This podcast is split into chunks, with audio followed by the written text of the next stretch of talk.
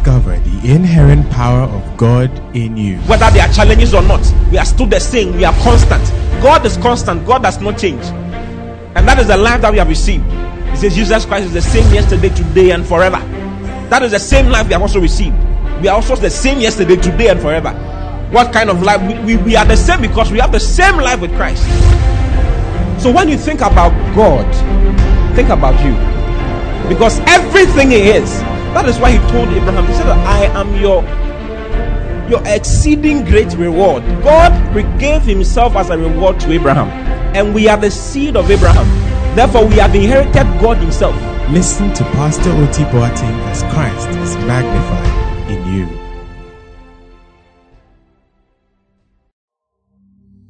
Hallelujah. Glory to God. It's good to see everyone, both in the flesh and in the spirit. Hallelujah.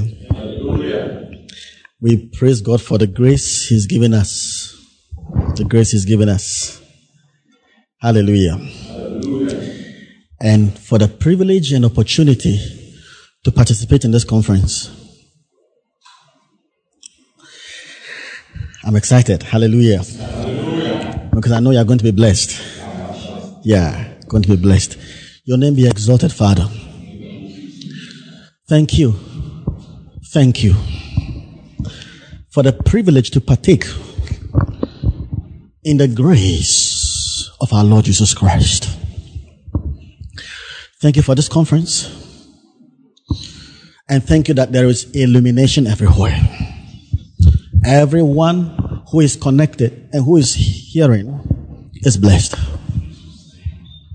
Thank you for the ample and the bountiful supply of the Spirit. Blessed Holy Spirit, thank you. We honor you, Father. In Jesus' name, the Son of God. Hallelujah. All right. Seed sowing conference. Hallelujah. It's so nice. I love the term seed sowing because it's scriptural. Hallelujah. And it's so nice. And if you have revelation, you'll be smiling as I'm smiling. Because this thing is beautiful. So many people wonder why we should talk about money in the church. why should we talk about money in the church? It's because Jesus spoke about money. Hmm. It will surprise you. It, it will surprise you to know that. Now, it will surprise you to know that there are 500 verses in the Bible that addresses prayer. But there are 2,300 verses in the Bible that addresses money. so, so it's very important.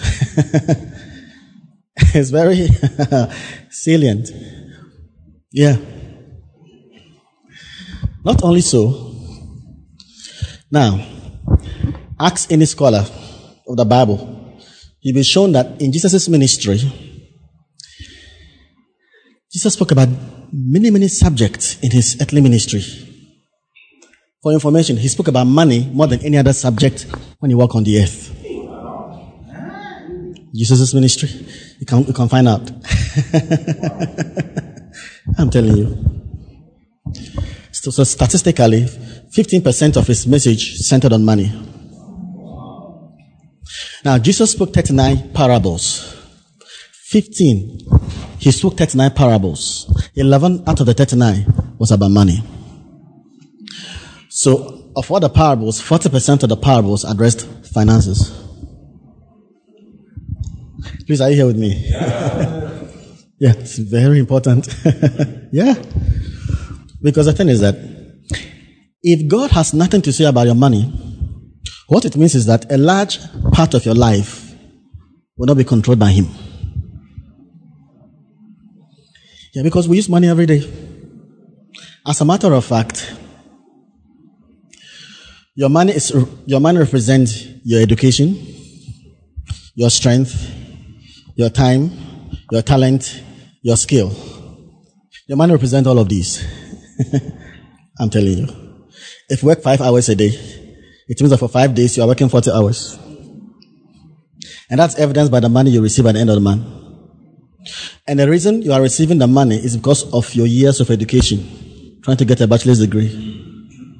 Many years. Many years in school, your, the time, your effort at work, everything is for you to get money. Is that not so? Yeah. yeah. So your money represents so many things. So if God has nothing to say about your money, the truth is that it means that a large part of your, of your life will not be under His control. Hallelujah. Hallelujah. So it's very important. That's why, evidently, Jesus says that for where, where your treasure is, that is where your heart will be also in Matthew 6 21, implying that if you want to see where a man's heart is, follow his money. Follow his money and you see where his heart is. Glory to God. Hallelujah. All right. All right. I like the term seed sowing. I like the term because it is scriptural. It is scriptural. And the money you give to God or the money you plant, the Bible has called it seed. Have you ever thought of it? Why is it called seed? Seed. Because a seed actually is a life principle.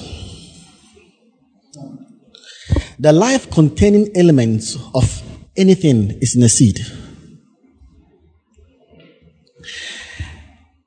A seed actually is a life carrying element. Listen. If man has no, if there's, if man has no seed, the human race would have been extinct. If plant, if, if the, the plant produces no seed, if there's no seed in the plant, would have been hungry. Hunger and starvation would have killed all of us. Because the seed principle is a life containing elements of anything. See, whether the human life or the plant life, the life principle begins with the seed. Hallelujah. Hallelujah. And that's how, what God has ordained even for the believer. The seed in your hand is for continuity of life and the multiplication of life. Just imagine if there is no seed, what will happen? The reason why God gives you a seed is for your own life. He gives you the seed for you to plant because that is for the sustenance, the continuity, and the multiplication of life. And I wish believers would know this principle and how it works. Many people receive money and they squander it. They don't know they are squandering their life. Whenever God gives you money, See, there is food in the money and there is seed in the money. I normally use this example. You have, you have, you have an apple. You eat the fruit, but you, you don't eat the seed. The fruit is sweet, but the seeds are bitter. Make sure you don't, you don't eat your seed. because your seed is for the continuity of your life. You see, you may have what God has for His children is big, but most of the times we don't fully see it. Actually, your prosperity is beyond your work or your job or your employment. What you do as your job is your contribution to the society. but your prosperity, the principles are in the word. You begin life, of course, you receive your monthly salary. It keeps you. But as you grow in the word, you realize that there's a principle God has ordained for us. That if we plug into that covenant, that principle, I'm telling you, you go beyond your monthly salary. And that's the seed principle. You are so sustained by the seed principle, not by your monthly salary. Your work is your contribution to society, not for your prosperity. Your prosperity is in the seed principle is a life containing element of anything. Glory to God. Hallelujah. Hallelujah. Thank you, Jesus. Thank you, Jesus. So the seed is very vital, very important. So I'm just excited because we are going to sow. Hallelujah. All right. Let me read something from Leviticus 11, verse 36. Leviticus 11, verse 36.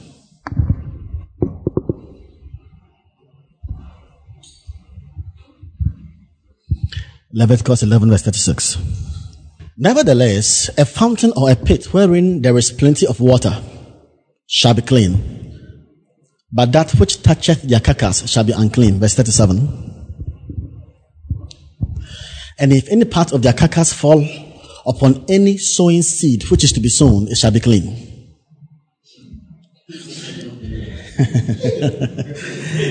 now, hallelujah.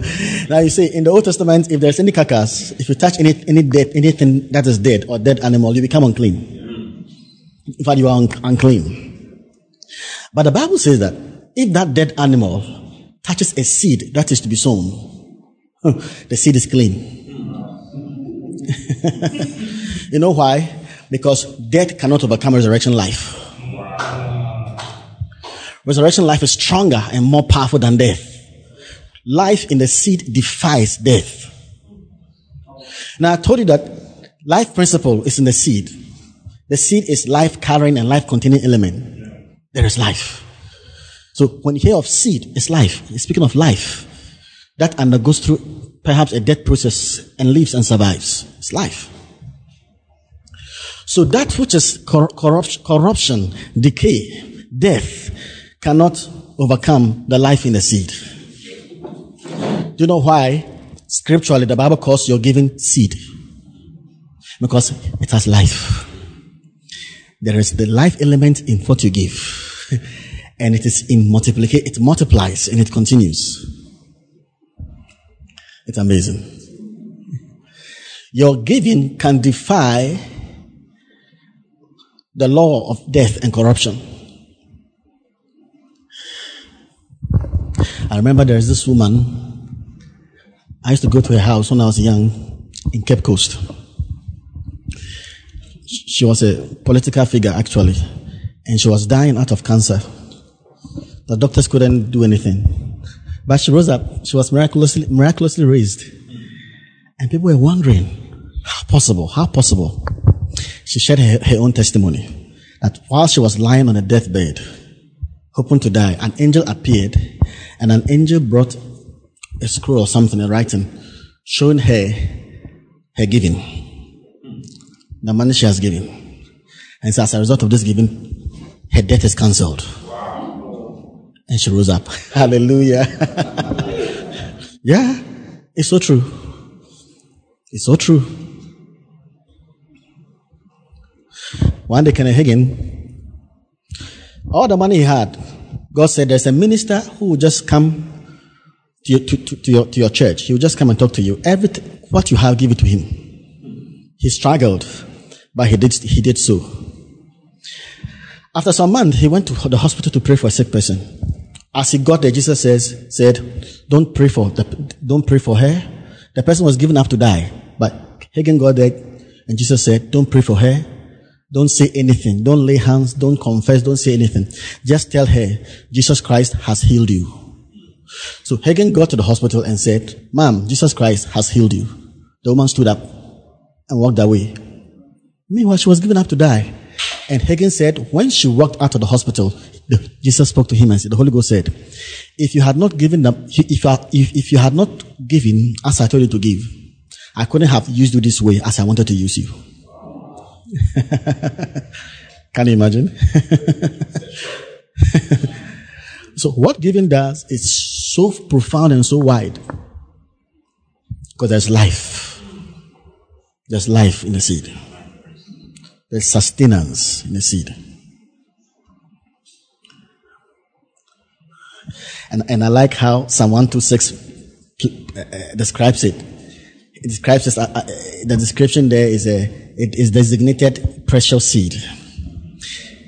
Psalm 126, he that goeth forth and weepeth. bearing precious seed, shall doubtless come again with rejoicing, bearing sheaves with him. Hallelujah. Psalm 126 verse 6. Yeah. He that goeth forth and weepeth. You know what it means? Now it's telling us what the seed can do.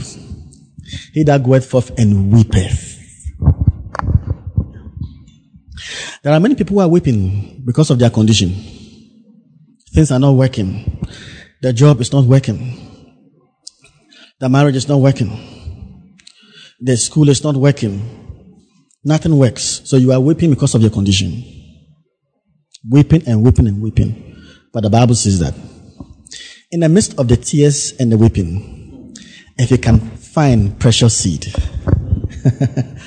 now this time, not just seed. Precious. Why, why is it called precious seed? Because it is precious. because it cost you. Precious seed. You bear it. You give it to God. The Bible says you will doubtless come back. Doubtless. So in the midst of your tears, weeping, I had a testimony from Pastor Chris. I, I, I, was amazed what he was saying. He said a man came to him, he was going to die, he had HIV, AIDS, and the man, see, the man was nearing the grave. So, he said he has done everything, nothing was working. And Pastor Chris said he's looking at him. He realized, he, he realized the man didn't want to leave. He's not serious enough. He said, you must give to God. It will work for you. The man was wondering what he should give. But Pastor Grace never said anything. He said in his, in his mind, you can't you give your nice car to God? No, he wasn't demanding for himself. He said, if you die, the car will still be there and someone else will use it. so I was, I said, the man has seen something. Because it happened to him. it happened to him. What it means is that, you see, the grace of God is so multifaceted. It's a vast array. Sometimes you don't know what you can tap in to bring the blessing. But giving gives you all grace. I'll come to it later. All grace. I'll come to it later. Glory to God. it's amazing. It's amazing. It's precious seed. The Bible says you will doubtless, if you believe the word. Take the word as it is. So whatever you have been weeping about or crying, crying, crying, crying, precious seed will not fail. The Bible says so. It is a life carrying element, the seed, and it to defy every death and every corruption. Hallelujah. Hallelujah. Let's see what Paul said concerning seed in uh, 2 Corinthians chapter 9. Let's read verse 9.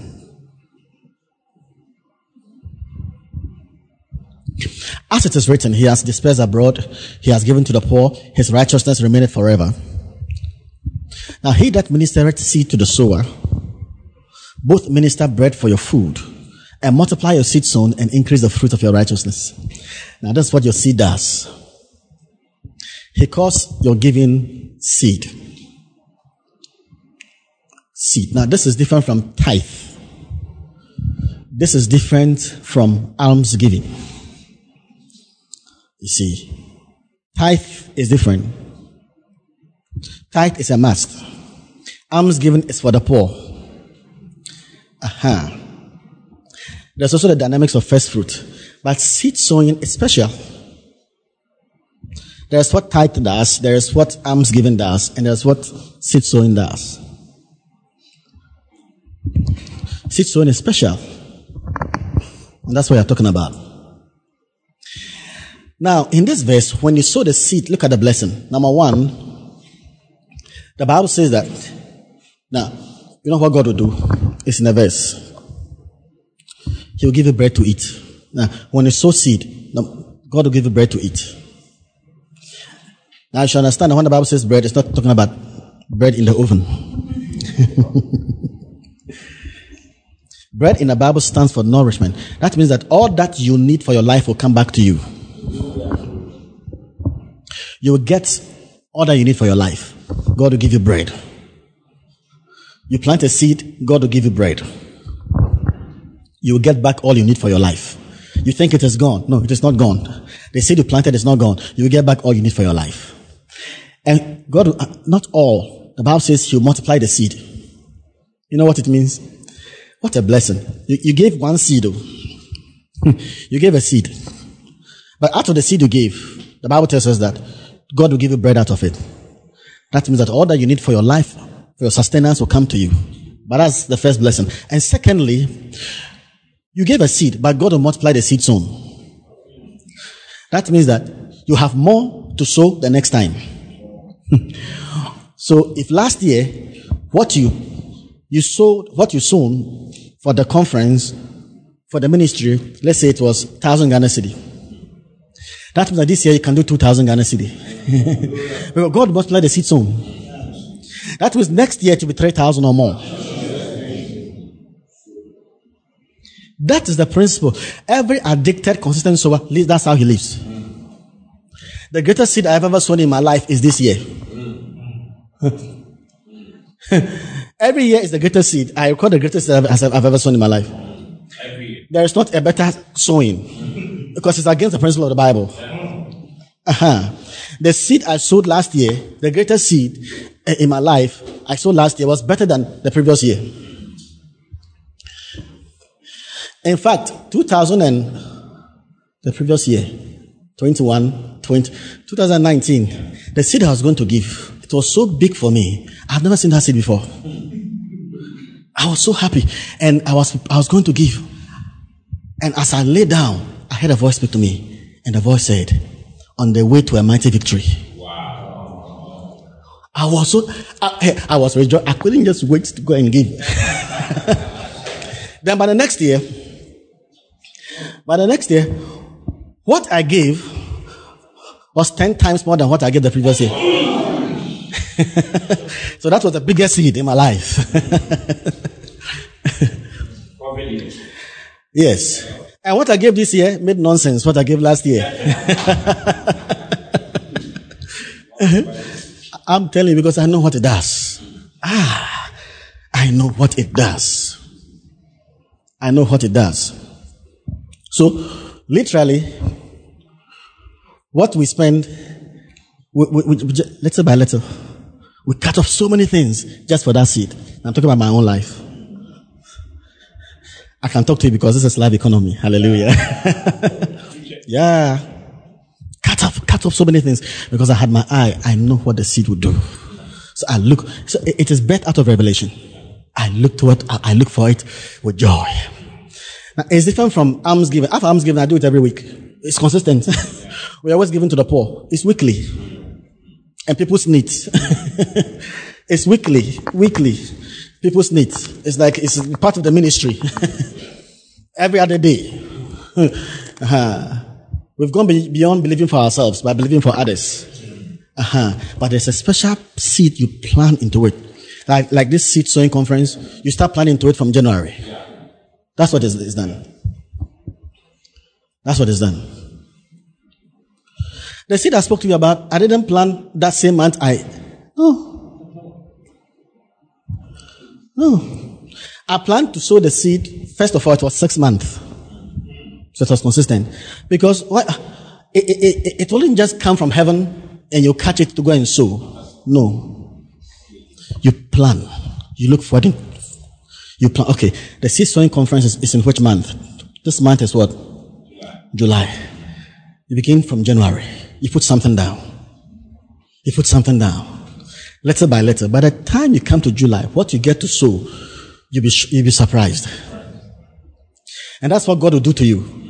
He'll cause men to plan consistently for you. so me sowing that seed, that's what I did. I don't have it there to go and sow that kind of seed. Where, where, but I don't have it there. so I plan and save to sow. Yeah, plant, plant, plant, plant. I don't have it there. I plant, plant, plant. Ah, by the time it get there, when I get to the man of God, he, he, he wept. Wow. he told me since no, nobody has done that in his life before. Ah, because consistently, consistency. Plan, uh, you plan, you plan.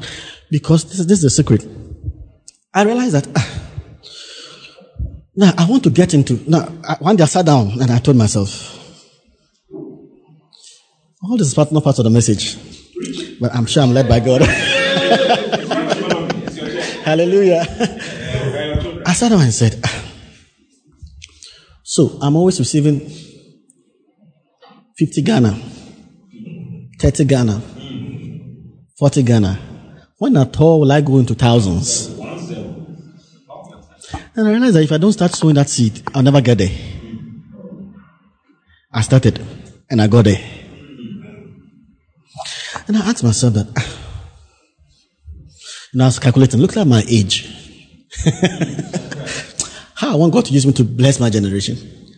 Look at what I'm getting. When at all will I get beyond ten thousands? Because I've looked for it, it's never coming. Whilst I'm waiting on God, not knowing God was waiting on me.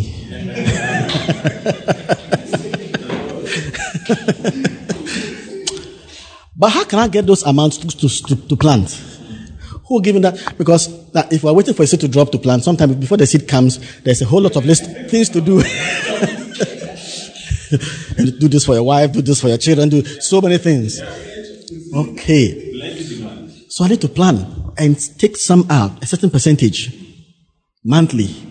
It got there, planted it, planted it, planted it. Now I saw myself there. Hallelujah. Hallelujah. that is how to get to that next phase you have been believing for. It works. The Bible said if you sow sparingly, you will reap sparingly.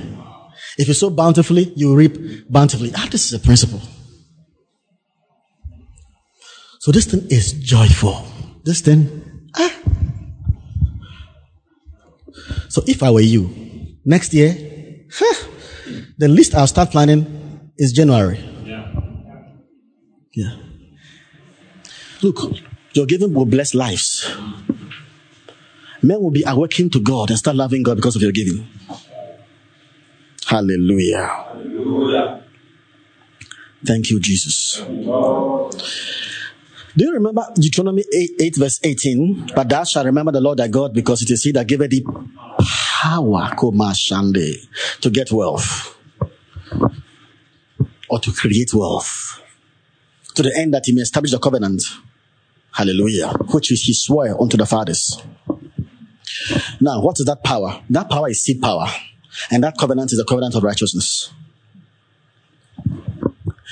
Now, if you take your part in the covenant, ah, the power for wealth creation will come. Because covenant is always two-sided. He does his part, you respond. I understand this. We have not used that covenant so much as a church, the body.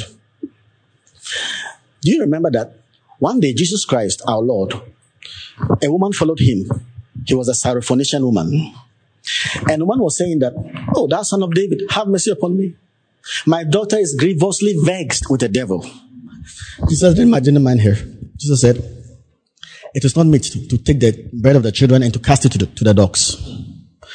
Then the woman was smart. The woman said, Truth, true, O Lord. Oh. But the dogs eat the crumbs that fall from the master's table. Why? Because Jesus came primarily to the Jew, not to the Gentiles. And she was of the Gentiles. So she wanted to partake on what was given to the Jew. The Jew were given the bread at the master's table. Jesus called her dog because dog represent the Gentiles. So by revelation, she got to know that no, dogs eat the crumbs. So what came to the Jews, at least the surplus will fall to the Gentiles. Because Jesus' first ministry was, he came as a minister to the circumcision. He came to the Jews. But at least there was some surplus to the Gentiles. like the centurion. some people received blessings of health and healing. But what about now? Listen. The Bible says, who, who is the seed of Abraham? The covenant was made with Abraham and his seed understand that the seed is not as of many, but as of one, which is Christ. And if ye be Christ, ye are Abraham's seed. This, the spiritual seed of Abraham are those who have believed, who walk in the steps of the faith that Abraham had. So walking in the footsteps of Abraham brings you to become the seed, makes you the seed of Abraham. It is by faith. We who are of faith are blessed with believing Abraham. So we are part of the covenant through believing. True or false? Look, Jesus called the, the woman with the hunchback the daughter of Abraham.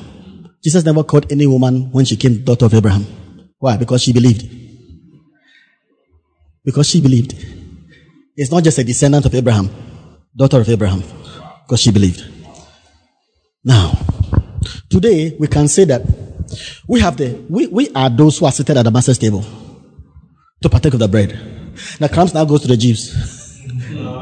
today. You know why? Because we have believed, they have not believed. Uh-huh. We are the seed of Christ, spiritual seed, but they are the natural descendant. But why is it that the natural descendants seem to be more blessed than us, who are the main, seed? Something is wrong. Something is wrong. Listen, this thing, this thing works so. For your information, listen, in America, America, the Jews makes, make up only 2% of American population. Out of 300 million, the Jews are only 6 million. Yet, the one third of the multimillionaires in America are all Jewish. 2%. Yet, one third of the multimillionaires in America are all Jewish. Amazing. The question is why? Now, according to Forbes, the 40 richest in America 45% of the 40, 40 richest in America are all Jewish. Hmm. Can you just imagine? what is the secret? what is the secret? It's amazing. Hallelujah. Hallelujah. So the Jews are blessed everywhere. I remember, you know, years ago when they migrated, when they got, they left Europe to America in 1885, they began to settle in America. It was said that in New York alone, New York had 200 and 340, 340 cloth factories. 340 cloth factories. Huh. All over. All over. 98% belong to the Jews. Nobel, Nobel, Nobel Prize winners. Of all Nobel Prize winners in America, 25% are Jewish. Yet they form the minority.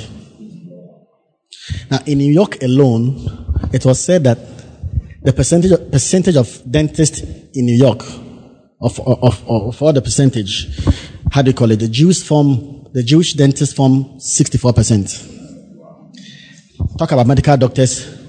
The Jews forms 65%. And on and on we go.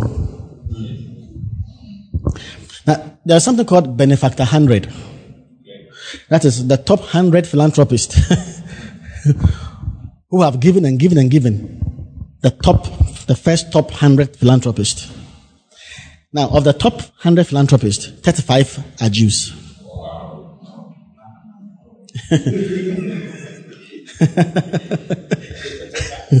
Hallelujah. Now, what's the secret? Why? Why all of these things? Why? Why? If you have heard of what is called the, the United Way annual campaign, normally companies have campaigns to raise money to help the poor and, and the needy. Yeah. There's this company, they were hoping to have 3.5 billion. The Jews there only form 2%. And every year they give 1 billion. now, if you go to the Jewish synagogue, they don't appeal for money. They have so much that they have beyond what they need. Because, you see, the believer is ambivalent concerning wealth.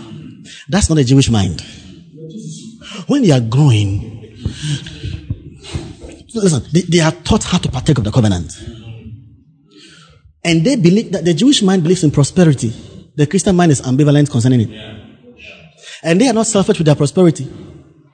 If you live in Jewish community, they care for everyone.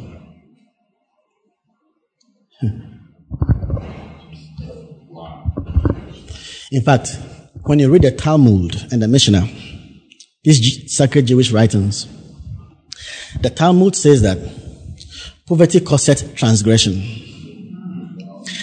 And they also say that poverty is worse than 50 plagues in reference to the plagues that came on Egypt. Poverty is worse than 50 plagues. and according to the Jewish Mishnah, where there is no flour, there is no Bible. Where there is no flour, there is no Bible. In, in, that means that where there is Bible, there is abundance. That's the meaning. And they are givers. Go and learn about the history, how they give. Great, great givers. Because of that, the covenant that belongs to us, we are the first partaker of the covenant. They are now being blessed more. Because we're not taking a part in the covenant. Seed power. So to me, I think this is great, great opportunity. This time, must, this time must come to you by revelation. Sometimes it takes a long time for you to be convinced. Like it happened to me myself. It's amazing. Listen, I was a preacher, but my, my pocket was empty. It's almost like there were holes in my pocket. If there's something I've suffered in my life, it's hunger and poverty. I'm telling you. one day I went to preach. One day I went to preach somewhere. I remember uh, uh it was Tema New Town. Tema New Town.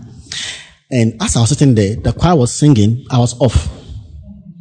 I was thinking about my, about my own miseries. Hunger. Because as I was sitting there, I was thinking about how I was going to walk back home. Yeah. Because in case they give me nothing, and most of the times it, it was happening. yeah, sometimes. Uh,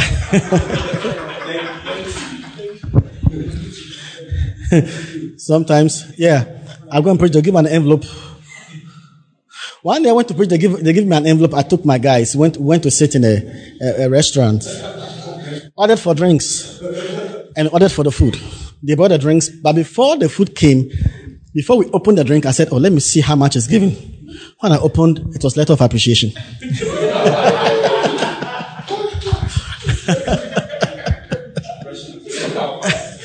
letter of appreciation.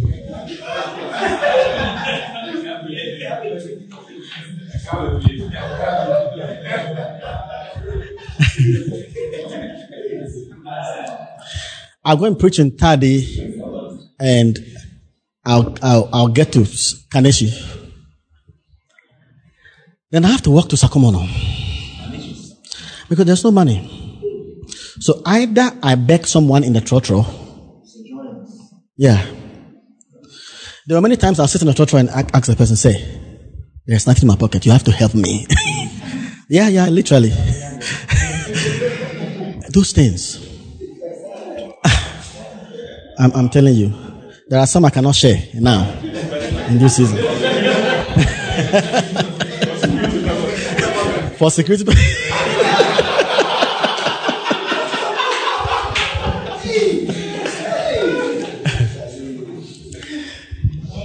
I'm telling you. So, hunger stricken.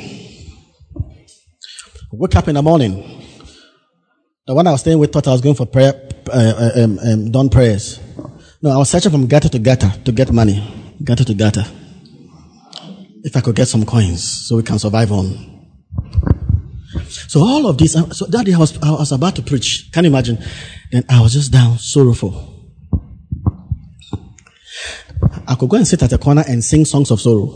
Sorrowful songs. Not gospel songs, though, sorrowful songs. So as I was sitting down in that church at Tema Town, I bowed down my head this way. I was just, I was teary. I said, why? Why? Whilst my heart was crying, Lord, why? I saw clear words.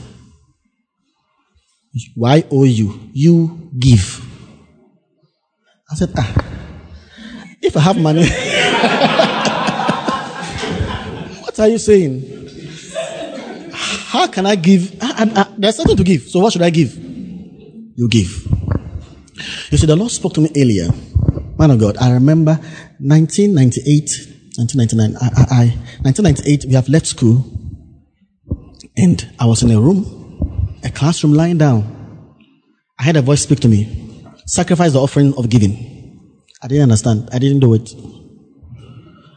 99, another voice came. If you give, I will deliver you when the powers of darkness show up. I said, how can this be scripture? I didn't know. I didn't do it. I believe if I had done those things, all what I went through, yeah. But there was no interpreter. One among a thousand. Today I've come as one of the great interpreters. Brethren, this thing is your life. The devil now attacks money, trying to tell you that, hey, someone is trying to get your money from your pocket. But I know you have understanding. This thing is your life. When I got hold of the secret, I said, this is it. Mine. This is it. Listen, if a week or two passes and I've not given, I, I know i have done something wrong. Something, it's not, something is wrong. I know something is wrong because I know that is my, that is my sustenance. and you'll be shocked what God will do. And as you listen to me, I know you have been giving, but you see what I want you to do? Get to the next phase of your giving. Get there the next phase of your giving. And you will smile. You'll be shocked what God will do with your life. Hallelujah. Say, I will never be poor. I will never be poor. I'm blessing my generation. I'm blessing my generation. In every way. In every way. To the glory of God. To the glory of God. Hallelujah. Hallelujah. Glory to God. Hallelujah. All right. So we call it seed sowing. So first, he calls our giving seed because of the life principle, life carrying element, life containing element. There's so much that giving can do. When the Lord told me, when you give, I'll deliver you when the powers of darkness show up. I, can you imagine? I was just, I was still a teenager. I didn't know how can it be? Giving can even deliver you from the powers of darkness. Before I came to know that God will even rebuke the devourer for, for our sakes. you understand? hmm. All right. Secondly, giving is, giving is called grace.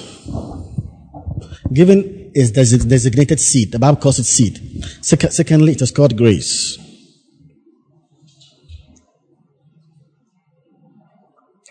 Grace. Grace. Grace. All right. Now, in 2 Corinthians chapter 9 verse 15, see what it says. 2 Corinthians 9:15. Now thanks be unto God for his unspeakable gifts. Thanks be to God for his unspeakable gifts. Can you imagine? Now, Paul has used two chapters to talk about money. Second Corinthians chapter, the whole chapter. Can you imagine? The whole chapter about giving, chapter 8 and chapter 9. Then he concluded on his discourse of giving by saying, Thanks be to God for his unspeakable gift. Why? Because this is the greatest motivation for our giving. unspeakable gift. The word unspeakable actually means undescribable gift. Undescribable. The gift is beyond telling. Thanks be to our God for the gift that is beyond telling. And this is our Lord Jesus Christ himself. Listen, God the Father gave us the darling of heaven, gave us his dearest treasure gave us Jesus. It cost him everything. He spared not his own son, but delivered him up for us all. He wondered that there, he wondered that there was no intercessor. Therefore, his own arm brought salvation. His righteousness, it has sustained him. So, God gave us his best, his dearest. And Apostle Paul saw that, ah, the Father giving us his best is our greatest motivation for giving. So he says, thanks be to God for that gift that is beyond telling. It is beyond telling. Unspeakable gift. Hallelujah. Hallelujah. Wow. Then he said in 2 Corinthians 8, verse 7, ye know the grace of our Lord Jesus Christ. That though he was rich, yet he became poor, that he through his poverty might become what? Rich. Oh, glory, glory, glory, glory. Second Corinthians 8 verse 9, that ye might become rich. But he calls that grace. Ye know the grace of our Lord Jesus Christ. He calls that grace. Listen, Jesus laid down his life. He, it cost him everything for us. The Father gave us his Son. The Son gave us his life. These are our motivation for giving. The Father gave us his Son, and the Son gave us his life. The Father gave us his best, and the Son gave us his life, his best. then Apostle Paul now said, Therefore, as ye abound in everything, in faith, in utterance, in knowledge, in all diligence, and in your love towards us, see that ye abound in this grace also. Second Corinthians 8, I think verse 7. Can you imagine? So he calls, see that ye abound in this grace also. He calls it grace. He calls it grace. You know, grace, favor you cannot, you don't deserve. Your giving, eh? It's actually grace. And the Bible calls it grace. Hmm. Now, the Father gave, the Son gave, you are invited to give. He calls it grace. You know what he's saying? Why is it favor? So it's, it's almost like an invitation from the Godhead to share in common what the Father and the Son shares in common. Molabakobaka sataye.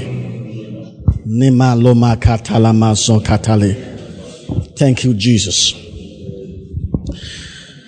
What an invitation to express the God life. An invitation to express the divine life. To manifest the, the divine nature. That's how God is. So he calls it grace. Wow. Wow. Because when you lay down your money, you are laying down your life. Because your money forms a large percentage of you.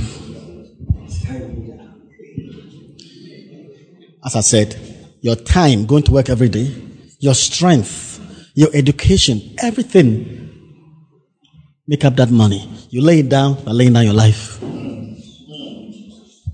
Glory to God. And I've realized that Amy Carmichael says that you can love without giving, but you cannot give without loving. You can give without loving, but you cannot love without giving. That's what she said. Amy Carmichael. You can give without loving, but you cannot love without giving. Because that's the divine nature. He says, See that ye abound in this grace also. Now, most of us are not abounding in this grace. We are abiding in this grace, but we are not abounding. It is one thing to abide, another thing to abound. John Wesley says that many Christians are abiding in the faith, but few are abounding. Abiding means that, oh, every day I'm, I'm giving, I'm giving, I'm participating in this grace. Oh, after every Sunday, I bring five cedis to church, offering. From January to December, every Sunday is five cedis. You know, you've done well, you're abiding, but we are called to abound. And I'm amazed what Paul, Paul's mindset by the Holy Ghost, he used the word abound. I thought he would use pleonazo, but he, he used perisseuo. Now, pleonazo means increase, increase in your giving, but he didn't use that word. He used hmm, perisseuo. You know what it means? It's like the waters of a broken dam. it's like a river that has overflown its banks, and a little more on top of it.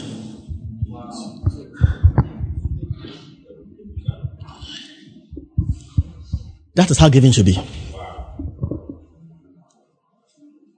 Three years ago, the Holy Ghost spoke to me, word for word. He said, hmm, Hallelujah. Shakatalamanda. How many people are bound in giving? Not just abide, not just increase. He said overflow.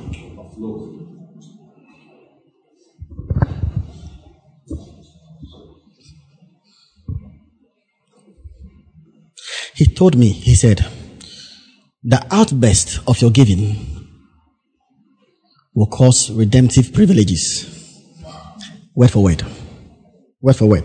The outburst of your giving will cause redemptive privileges. So as I said the scripture, oh, outburst.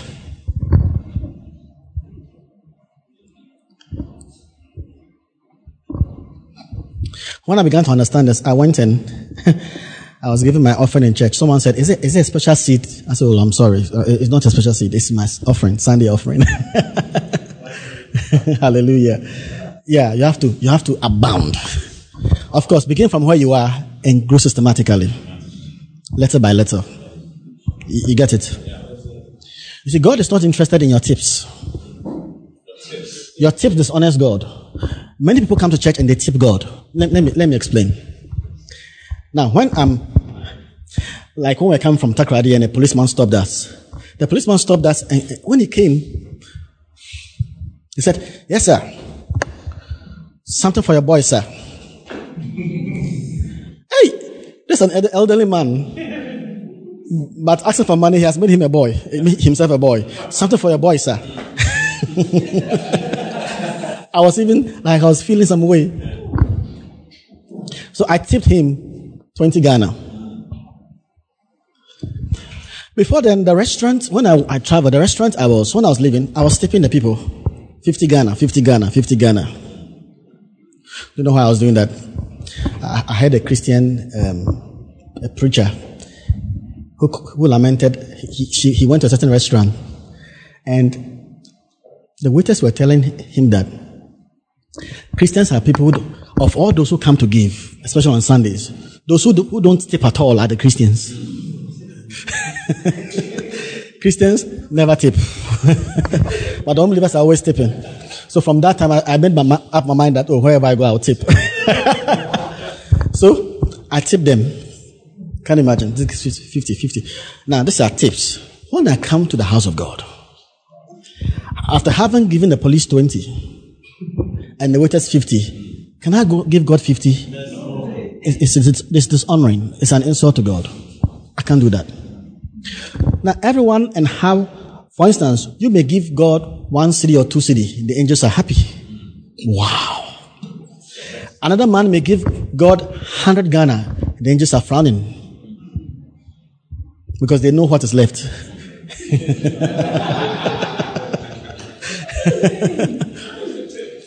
so I can't give those tips to God. I can't come in. So many people come to church and they tip God. They just put some leftover or something and they tip God. No. Your life will also be full of tips.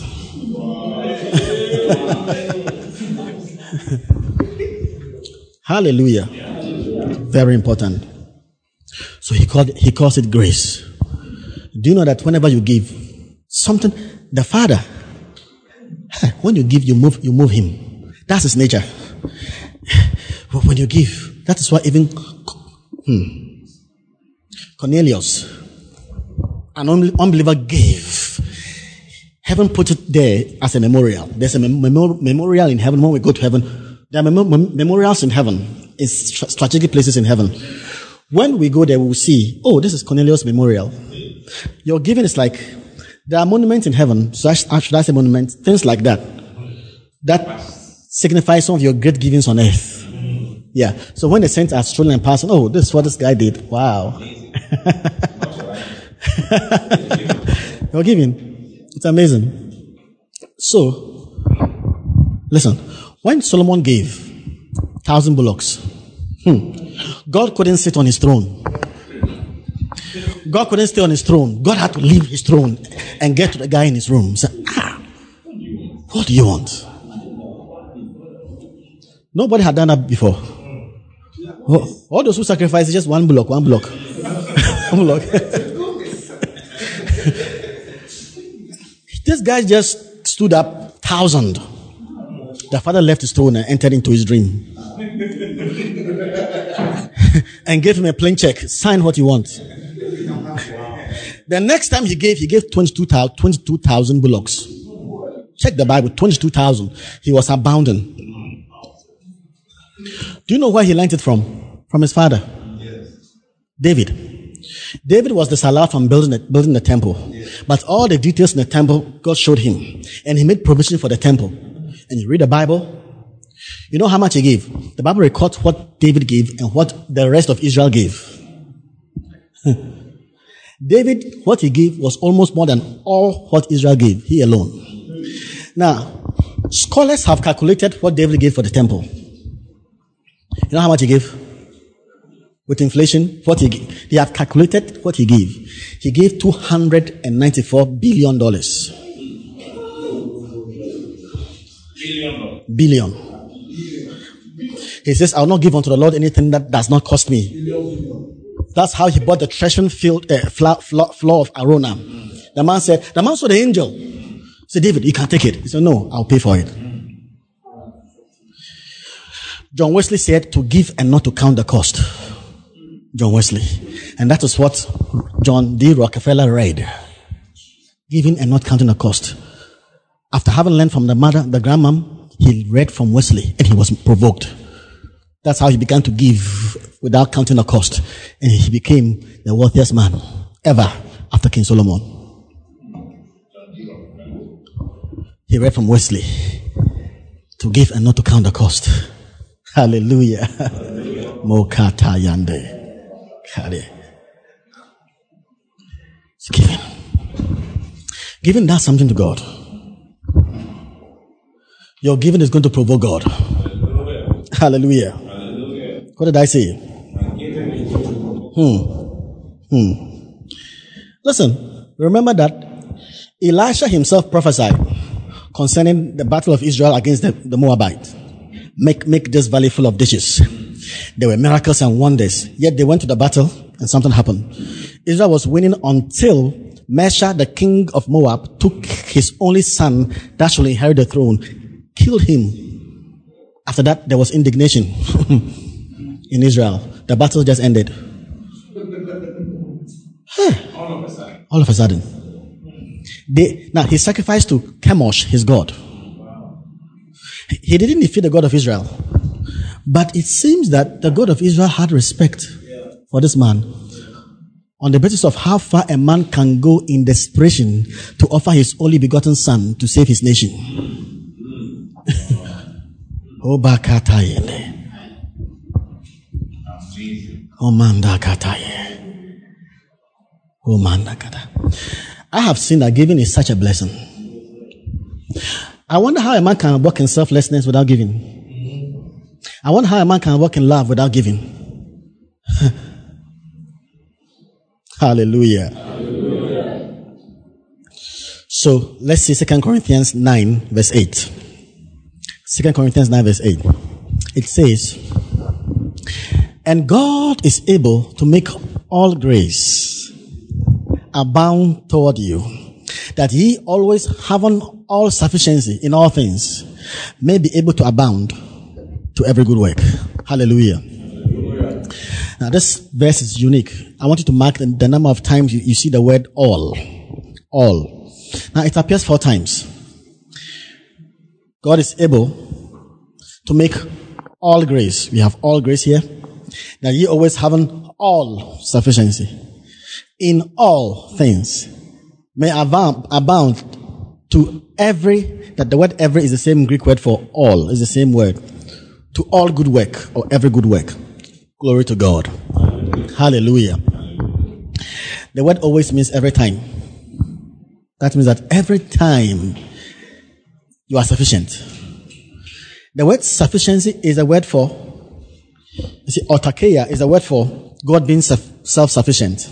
God has no lack. you be self sufficient. You have no lack. It doesn't mean that you have money loaded in your bank account. But what it means is that before the need arises, there's supply to meet the need before it comes. Because you see, there is a response, correspondence from your heavenly bank account. You've laid for yourself in store a good foundation against the time to come. Do you know the reason why there are some people? Sometimes a need rises and there's no supply. You go left, right, and nothing is coming. You know why? You lost or you missed an opportunity to give in the past. That is what is reflecting in the present. Huh. Because the Bible says that when you give, you lay in store for yourselves a good foundation against the time to come. so your sowing today is a good foundation. So anytime I feel ah, the thing has not come, I know, I know, I missed an opportunity to give in the past. But when you fulfill everything, you see, because the scriptures cannot lie. And the good news is that you have all sufficiency. Now, let me show you what it means. You may abound unto every good work. So abundance is here. What does it mean? For instance, you go to the mall to shop. What does it mean to shop in abundance?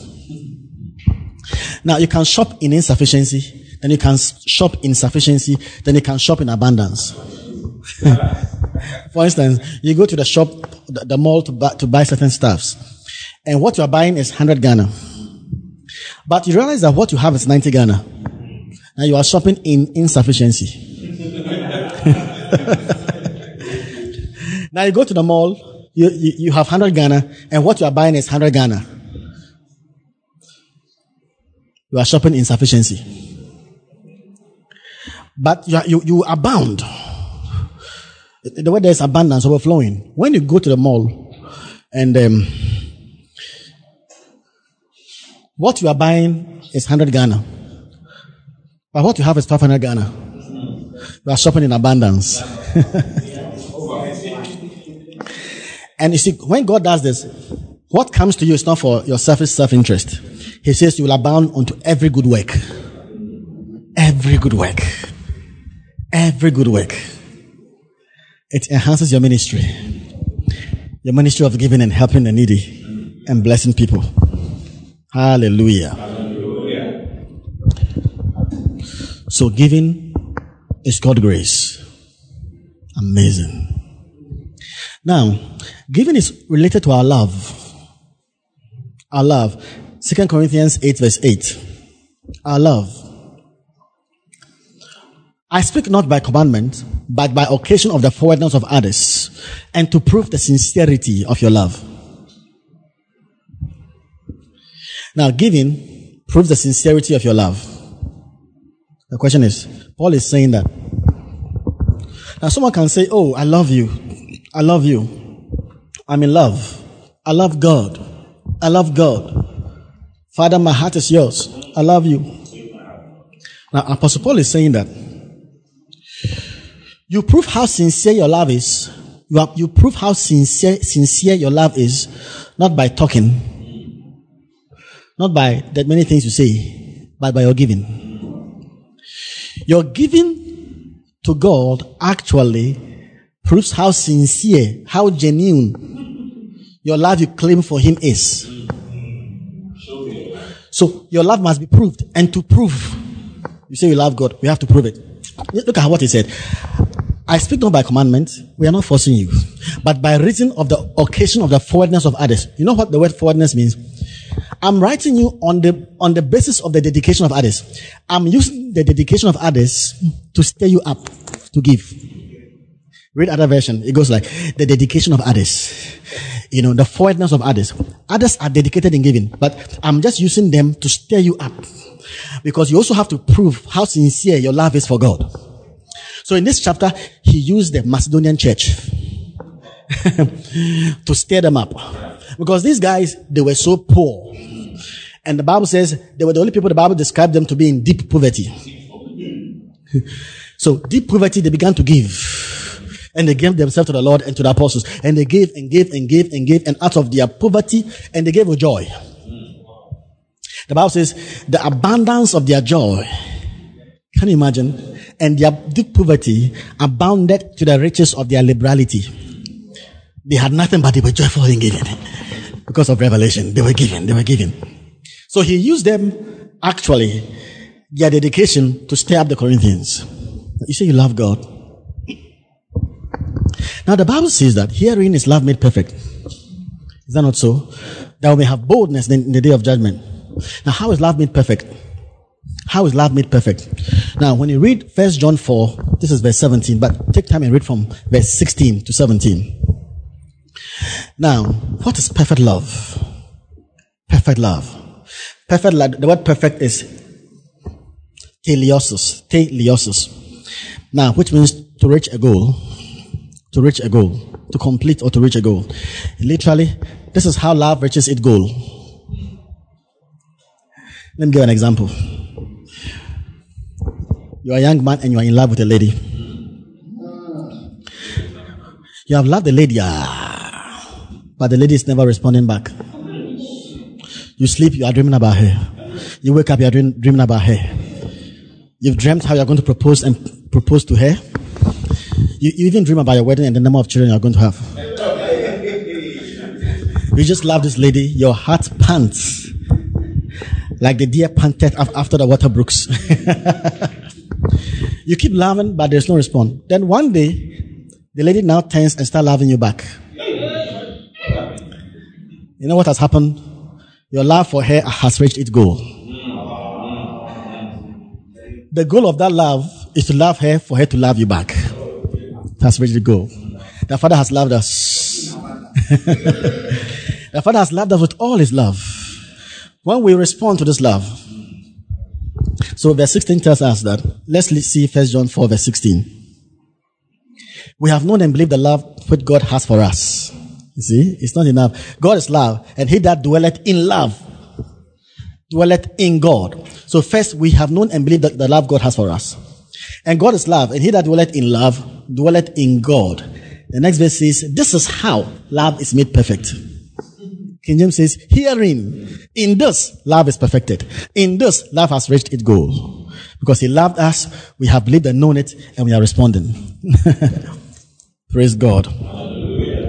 And brethren, your love, your giving proves your love. Paul said it. You love God or you love mammon. Where your treasure is, that's how your heart will be.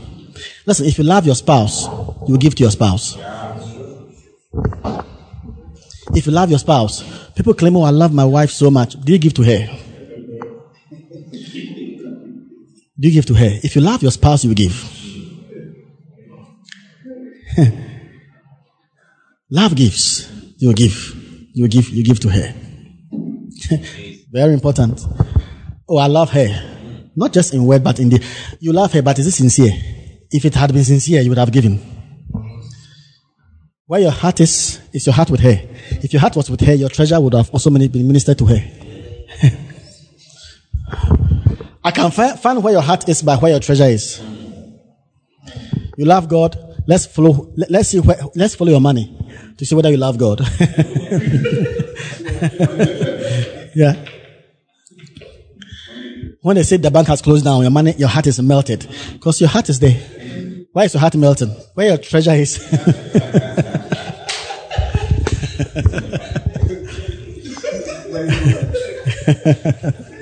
Hallelujah. Now, Jesus says that. Now, there's a spirit. there's a spirit in the world called mammon. Now, Jesus says that you cannot love, you cannot serve God and mammon. Mammon is not, is not just money. It's a spirit in the world that enslaves and that dominates men. So much that all that they have worship is money. All the attraction is money. Money. And you, the believer, Jesus says that now, either you love God, now you can't serve these two masters. Now, either you love one and despise the other. There's no ground for neutrality. You cannot love both God and mammon. There's no ground for neutrality. Two things. He says that if you love one master, you will despise the other. So what is Jesus saying? If you love God, you will despise mammon. And if you love mammon, you will despise God. Question. Do you despise money? Do you despise money? That is why in the New Testament, money was put on the apostles' feet. Because that is where money belongs. Not on their head to rule over them, on their feet to have dominion over them. Do you despise money? What does it mean to despise money? It doesn't mean you take money and go like, I despise you, I despise you. money doesn't rule your heart, you give it.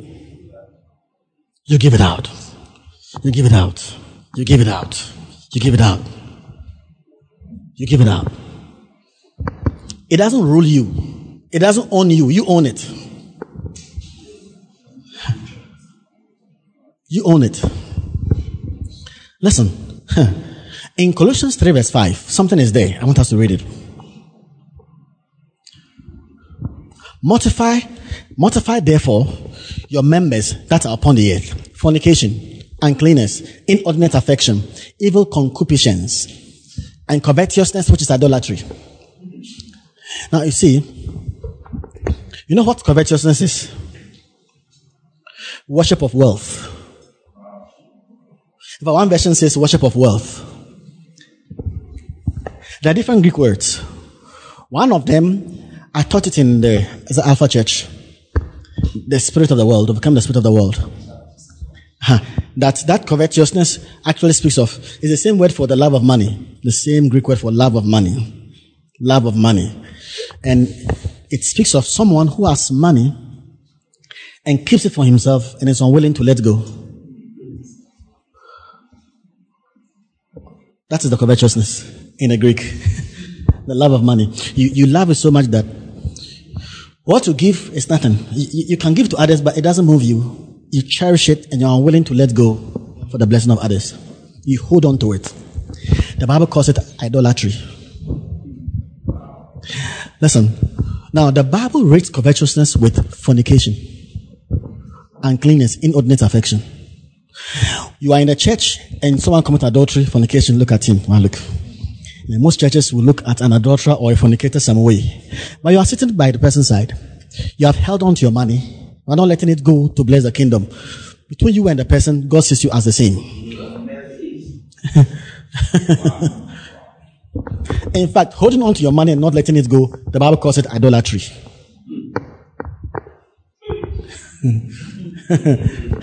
Self worship, worship of money, idolatry. So now you are despising God if you hold on to the money. Because it says that there's no point ground for neutrality.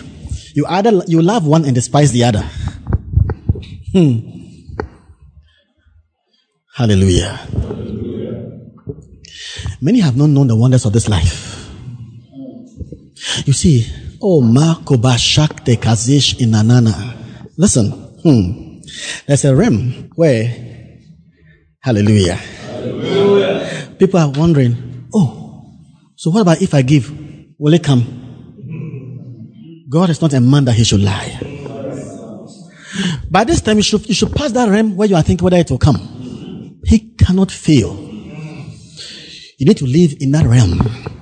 Covenant practice. Oh, hallelujah. We, we are not supposed to work as men, where all our hopes is, is in a monthly salary. When is it coming? A doctor told me that for, for how many months? Six months or so, their money hasn't come. So what are you going to do? I said, what is happening to this nation? These people are very important. Know, they are dealing with the human body. Out of hunger, they begin to mishandle you anyhow. What will happen?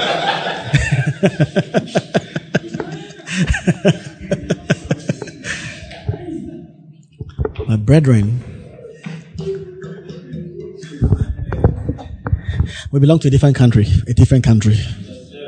I'm telling you. And the principles that operate in that country is different. I want all of us to tap into this where hmm, we have God's, God's supply, endless supply. It's coming. It's coming. It takes addiction and consistency. No one is deceiving you. The devil is not depriving you from this, the wonders of this marvelous life. The wonders of this beautiful life. Hmm. Where you look to God. In Egypt, I said, in Egypt, you know how they do irrigation, how they water their farms? By looking down, using their foot to irrigate the farm. It, it doesn't rain in Egypt. Rain is scarce in Egypt. So when they were leaving to the promised land, he says that the land you are going, you don't need your foot for irrigation. Foot speaks of human strength. And they pump water from River Nile. Nile is always there, signifying natural resources. Always you go and take from the Nile and you pump by the foot. But where you are going, the land drinks from the drinks the rain of heaven. Where you are going, there are no rivers. You only have to look up for your supply. Which is better? Always seen Nile, which is there, natural resources, bank accounts, what is there. But God says, I'm bringing you to a place where we have to depend on me for the rain. God is satisfied, satisfied when we depend on Him. Because that is the life. Because listen, He is more trustworthy than that your employer. If you had been consistent, you have seen the, the hand of God. Brethren, this is, this is too good. Hallelujah. Hallelujah. All right. Then giving is also, you know what giving does? Giving complete and establishes your righteousness. What a point. Giving establishes your righteousness. In fact, giving is being called righteousness. Second Corinthians chapter 9, verse 9. As it is written, He has dispersed abroad, He has given to the poor, His righteousness remaineth forever. The next verse, verse 10. Now he that ministereth seed to the sower, both minister bread for your food, and multiply your seed sown, and increase, increase the fruits of your righteousness. Psalm 100 and, 102. Psalm 112 verse 9 as it is written, is quoted from Psalm 112 verse 9. He has dispersed. He has given to the poor. His righteousness endureth forever. His righteousness is established. His horn shall be exalted with honor. Given will exalt your, your horn with honor. Hallelujah. You know what giving does? His righteousness remain forever. His righteousness endures, is established forever. Now, righteousness is so dyna- dynamic in, in the scriptures. It's amazing. First of all, the Bible tells us that we are the righteousness of God. Is that not so? You know what it means? If a man goes to the father and asks the father, Lord, can you show me your righteousness? Then he calls Pastor T and says that this is my righteousness. And the Bible says, you are the righteousness of God. Say, this is my righteousness. Pastor T is a sample of God's righteousness. It's an example of God's righteousness. Why? He is a living proof that God has done something right. so he justifies God. He is God's righteousness. God has done something right in history by justifying men because the exact payment was paid for his death.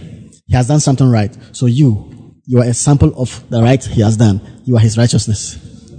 There's a legal explanation. Now, there's a legal imputation of righteousness. There's a vital impartation of righteousness. Now, the legal aspect of, of righteousness is that we have been justified before God legally. Justified, just as if you have never sinned before God. Yet, there's also the vital impartation of righteousness. Righteousness is also imparted to us as a nature. That's what the Bible says we are, we are the trees of righteousness. In some Isaiah 61 verse 3, the Bible calls us trees of righteousness. Why?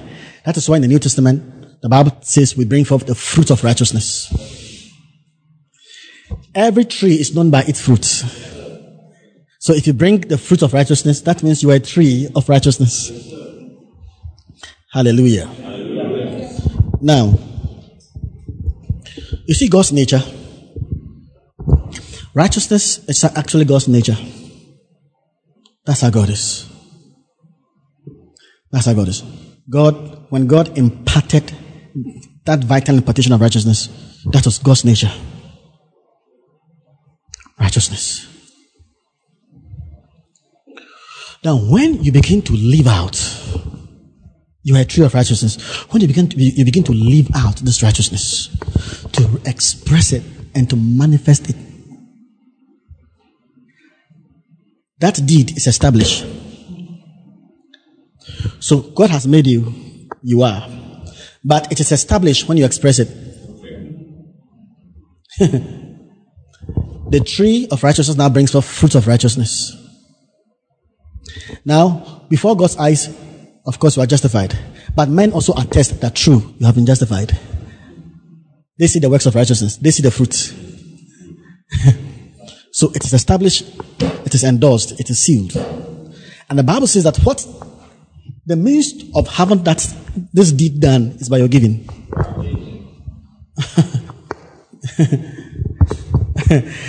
So as you give, then God begin to multiply the fruit of your righteousness. The fruit of your right standing with God. That means if you are rightly standing with God, the fruit, one of it is manifested in giving to others. Because what God does is that He is a giver. He's always giving. giving is very spiritual. It's very spiritual. Hallelujah. Hallelujah. When God starts multiplying the fruit of your righteousness, you know what it means? if you are feeding, if you are feeding one family this year, but the next year you start feeding two families. But the fa- following year you start feeding five families. Before you realize in 10 years you are feeding 40 families. You know how to start? The moment you start giving, you know? It's like a magnet. All of a sudden people start calling you with their needs. you, you are stepping into a certain a new phase of ministry and the needs will overwhelm you. It's more than you, you have. Because whatever God is doing, He does it more because it is His ability, not your ability. You get to a place where the needs are more than what you can provide. So you, need, you, have to lean on Him and engage more in covenant practice for multi- the multiplication of the fruit of your righteousness, for the supply, for hallelujah. But if you don't take time, you go like, why, why? These people cry, they are troubling me. Trouble, trouble. It's not trouble, it's blessing, blessing, blessing. It's not trouble, it's blessing, blessing, blessing. That's how it is. Yeah. Hallelujah. Hallelujah. And as you seek to bless these people, seek ye first the kingdom of God and all his righteousness and all these things in the Greek, all these things will be drawn to you like a magnet. That's the Greek. A metal does not struggle to attract a magnet. As you seek the welfare of others, these blessings will start hunting you down. Yesterday in the evening, a woman called me and said, My family, we have nothing. Weeping crying, telling me all the challenges they've passed through. Please, I know I'm worrying you. I said, Mama, I already planned before you called. Actually, I had planned before she called. I said, it's a privilege for me. it's a privilege for me. D- don't cry. Uh-huh. It's the work of God. That's why we are here. Hallelujah. Hallelujah. So to make someone smile, put smiles. These are relevance in this life. Listen, if you don't walk in this realm, there are many things God seeks to, to do with you. you can, he, he may be limited to do those things with you because you are limiting Him. Uh-huh. Giving is one thing that will prove your selflessness. Will check whether you are selfless or not. Giving. Because you have to let go sometimes at your own expense because of love. Hallelujah. Because of love. Thank you, Lord. I, I want you to notice that God is very meticulous in what He does.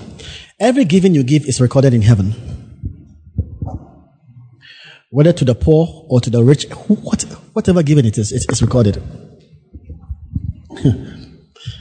so understand that every giving you give, though the blessing is on earth, the reward is in heaven. Every single giving.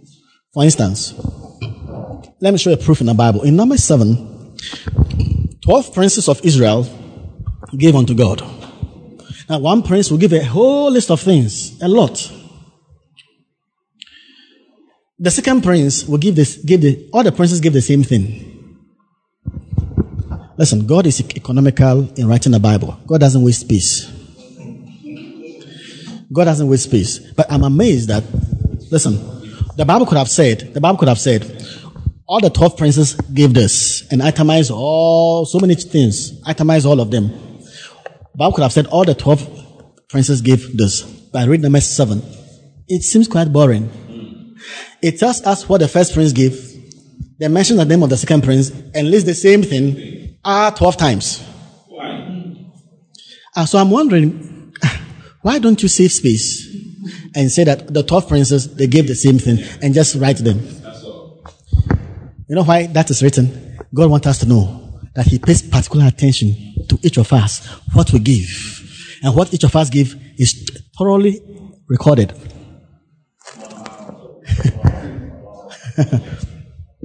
Every given Sunday service is recorded. Every all the tipping you have been tipping God is recorded. Hallelujah. Hmm, it's recorded. He carefully records everything we offer him. Carefully. Even identical offerings, he doesn't jam them together. He separates them. because actually, actually, Philippians 4.15, now ye Philippians, this also, that in the beginning of the gospel, you know, in the beginning of the gospel, no church communicated with me as concerning giving and receiving, but ye only. Uh, amazing. The word receiving there is not the word for receiving. Lepsis is the word for receipt. Giving and receiving. Giving and receiving. It's not the word for receive, receiving. The instant you give, heaven offers an official receipt.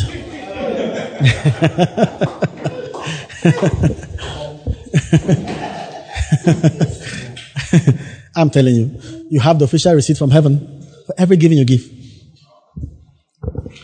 I, I, I said some time ago there are some people, they claim, they call for finances, they call.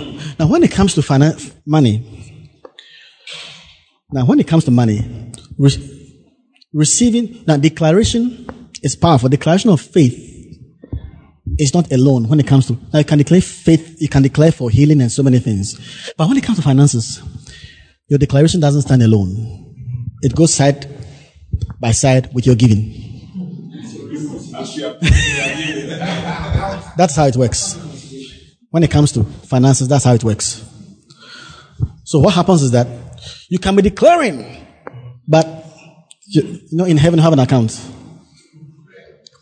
Philippians 4:17. You have an account in heaven.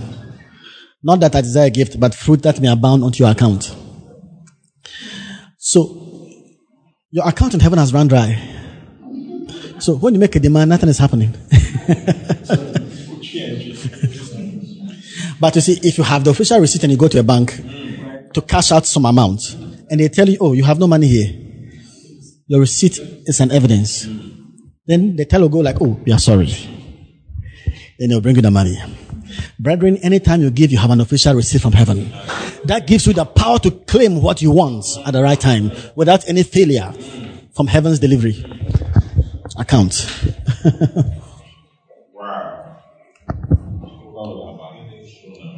yeah. You know why Paul said this? In, in, in Rome at that time, prisoners had personal accounts. So what happens is that if the prisoner is going to be released, the, those who love the prisoner will come and deposit a kind of amount for the prisoner in hope that when the prisoner is released, the prisoner will have a lot to cater for himself. So these Philippians, that's what they were doing. They went to Rome by the hand of Epaphroditus, gave Paul a lot, sending money and sending so many things. Because by that act, they had hoped that Paul was coming out of prison. And having added to Paul's account, Paul now says that, ah, God was also adding to their heavenly account. Hallelujah.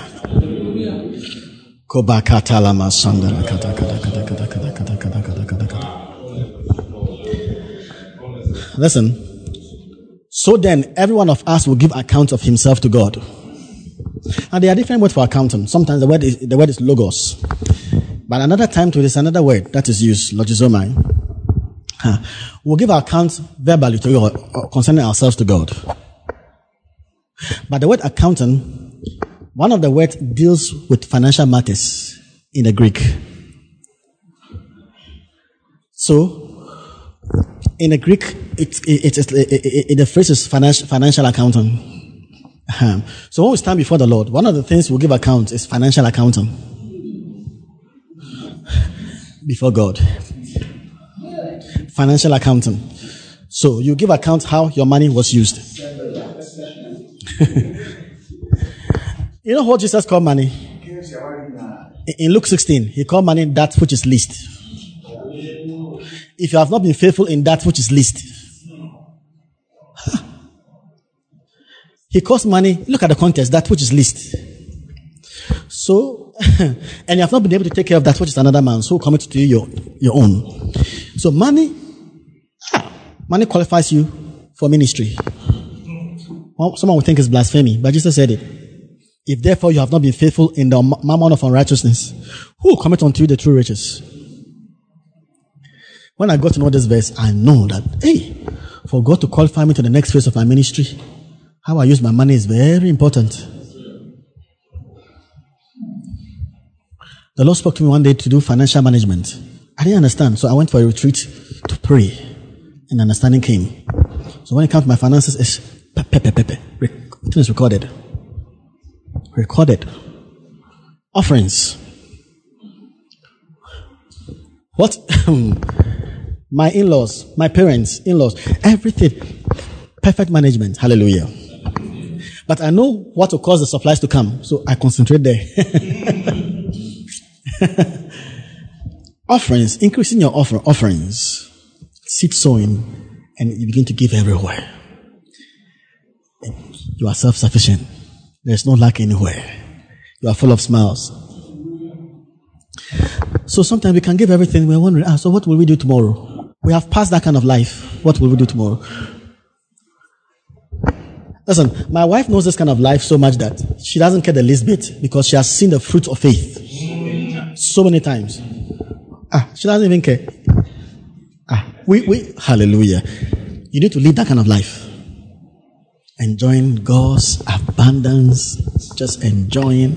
Hallelujah. Sometimes money comes to me and I'm wondering, what am I going to do with this? What, what, what, what? Because the mind, hmm, is it, it comes and goes, it comes and goes. Ah, oh, oh, there's nothing. Hallelujah. Hallelujah. Glory to God. Hallelujah. Glory to God. Your life is a blessing.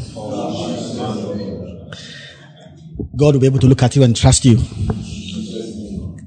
Because he knows that when he commits his money into your hands, you, you use it wisely. Hallelujah. May God enlarge you, your territory, in the name of Jesus. Above all, may you have lights greater light, the flooding of lights in this area of your life. May you never fail.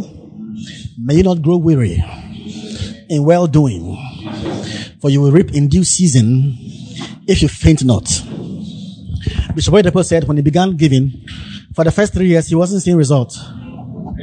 Yes. As, if, as if he was, he was wasting his money. He said after three years, there, there was a, something break forth. Something broke forth. Then abundance began to come. So there is seed time, but there is no harvest time. The Bible said seed time and harvest.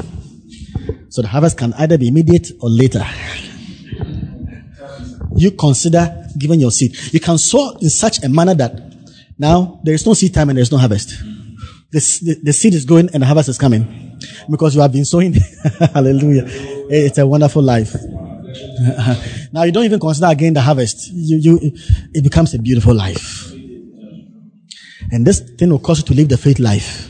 Always looking to Him, trusting Him. Hallelujah. It's nice. Yeah. There are some things we don't pray for it. Praying for money. You don't need to pray for money. Just abide by the principles in scripture. Yeah. And it to be done. Hallelujah. Thank you, Jesus. Thank you, Lord. Hallelujah. I want you to pray that you have this light. There was a time in my life I thought I, I understood giving, but I realized that what I had was information and not revelation. If it is revelation, it will, it will grip your very soul. it will become your life. now begin to pray that Father grant me light. The breaking forth of light. I'll begin to walk in this realm of life. Shekarabakate. Dole Side Karakata. Nish Ekazish Ekazish Ekazish. Namini Kizish Ingorak Tekavasanje Shali Engazash Engadash Allah. Grant us that spirit of wisdom and revelation in the knowledge of Him. Tole Ekavaka Dede Everyone listening, blessed Father, according to the riches of your glory, Father of glory, grant us the breaking forth of light Shed forth your light in abundance that we may see. Rak they could shake a madak they could your unspeakable gift. That gift that is beyond telling. That gift that is indescribable, which is our highest motivation for giving. Oh la rama shakaye kole kade. Sush ingalagaga sashe kadamade. Yevare kazish ingali kizish ingali kazish. Fe gamazole gamazole gamazole gamazole. Shabali gazish ingada kadazish ingadish. Shabele kazish ingade kamazana. Thank you, Jesus. Thank you, Jesus. Mokade shakata. Urababa katala. Receive plan from heaven for your finances. Receive plan for your financial management. Receive it. Receive it from the Lord. Plan for your financial management. Plan to begin where you are. It doesn't matter where you are. It doesn't matter. You can begin from where you are. You may have one cedi. You can begin there. God is faithful. You have nothing. You can begin there. Wisdom heaven's blueprint, heaven's blueprint, heaven's pattern. Receive it right there in your spirit. Financial management, biblical principles of economy, biblical principles of economy. Enter into God's economy in the mighty name of Jesus. In the mighty name of Jesus. Thank you, Father. Thank you, Father. Thank you, Father. We, uh, we baptize you to become an addicted and a consistent giver. Oh, baka, baka, baka, baka, baka, baka. I am glad of the coming of Stephanas, Fortunatus, and Achaicus. For that which was lacking on our part, they have supplied. They have refreshed my spirit also and yours. Therefore, acknowledge ye them that are Paul spoke of them and said they addicted themselves to the ministry. When it comes to ministry, you need addiction. When it comes to giving, you need addiction to be addicted. The Bible calls giving the fellowship of the saints. The ministry of the fellowship of the saints. That's what the Bible calls giving. In Second Corinthians 9, the ministry of the fellowship of the saints. Makota. The Bible says, whilst by this experiment, you see, you reveal your professed subjection to the gospel of Christ. The Bible says that by your giving, you are re- unveiling that you are submitted, su- you are submitted or subjected to the gospel of Christ. Second Corinthians chapter 9. Your giving reveals your submission to the gospel.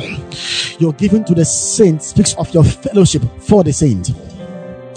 Oh, Mama Shikatalibikata. Father, thank you for counting us worthy by your grace to partake of this grace to share in common what the Father and the Son shares in common, to partake of the divine life and to express the divine nature, to give and not to count the cost, and to love in sincerity.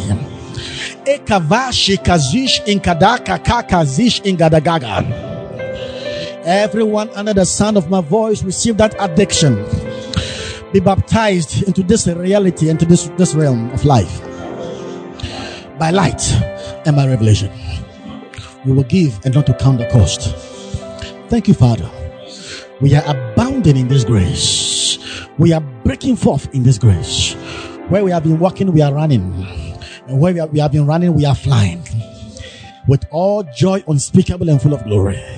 Thank you for making us partners in this ministry. To be your glory, praise, and honor forever. Thank you, Father. To him be glory in the church and in Jesus Christ throughout all generations and age of the ages. Thank you, Father. In Jesus' name, the Son of God. Amen. Amen. God bless you for listening. We pray that the Word of God will be rooted and grounded in your heart as you give attention to the Word. Kindly follow Pastor T and Love Economy Church on all social networks for more of God's Word. Don't forget to subscribe to the Pastor T podcast. Simply search for Pastor T on any podcast app, plug in, and enjoy God's Word. Visit our website at loveeconomychurch.org for more information. God bless.